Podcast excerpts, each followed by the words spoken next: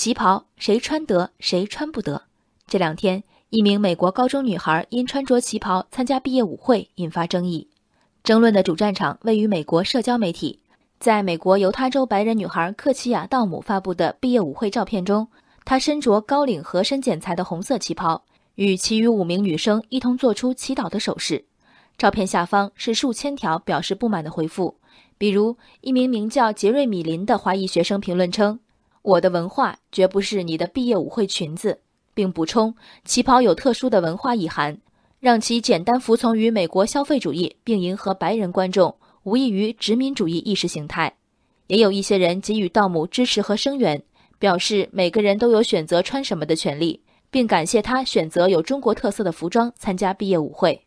热点新闻里人物的出发点再次达成了难得的一致。你看，支持穿旗袍的是希望将中国文化发扬光大的，反对穿旗袍的主要诉求是给予中国传统服饰以更郑重的对待。而这位道姆姑娘。在美国文化中代表成长分水岭的重要场合——毕业舞会，选择穿旗袍，带着骄傲神情与其他身着礼服的同学合影，并且发出经过修饰、显然自认为美的照片。首先毋庸置疑的是，他认为旗袍是美的、够分量的。以动机论，文化歧视站不住脚。既然人人都为旗袍好，怎么有人爱不释手，有人叫骂连连？道母受到攻击的原因。不外是旗袍所代表的传统意义与他身处的轻松环境的反差。问题是，在道母之前，旗袍始终被用于不苟言笑的场合吗？的确，有一大波女性以旗袍为自己的结婚礼服之一。婚礼固然神圣，可别忘了，穿着旗袍的同时还为闹新娘陋习困扰的新人并非个别。除了作为正装的选择，旗袍还可以是花样年华的一阵春风呢。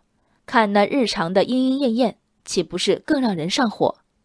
所以说到底，反对道母穿旗袍的人们，有一多半反对的不是旗袍，而是道母。同一条裙子，亚裔穿是文化认同，其他族裔就被扣上文化挪用，甚至殖民主义。要我说，这些呼吁文化专用权的毛病，需要服用一些文化自信来治一治。道姆在为自己的无意冒犯道歉之余。还表示会着手研究旗袍在中国历史文化中的重要性。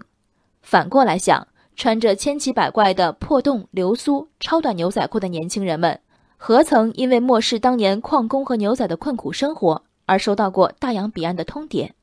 文化只有历史长短和知名度高低的区别，本身没有高下。因为他人善意的不知而加之以最大的恶意，这不仅是我的文化更博大精深的傲慢。也是拒人千里的保守和愚蠢。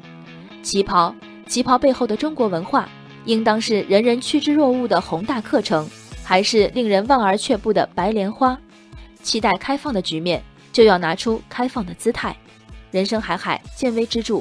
我是静文，往期静观音频，请下载中国广播 app 或搜索微信公众号“为我含情”。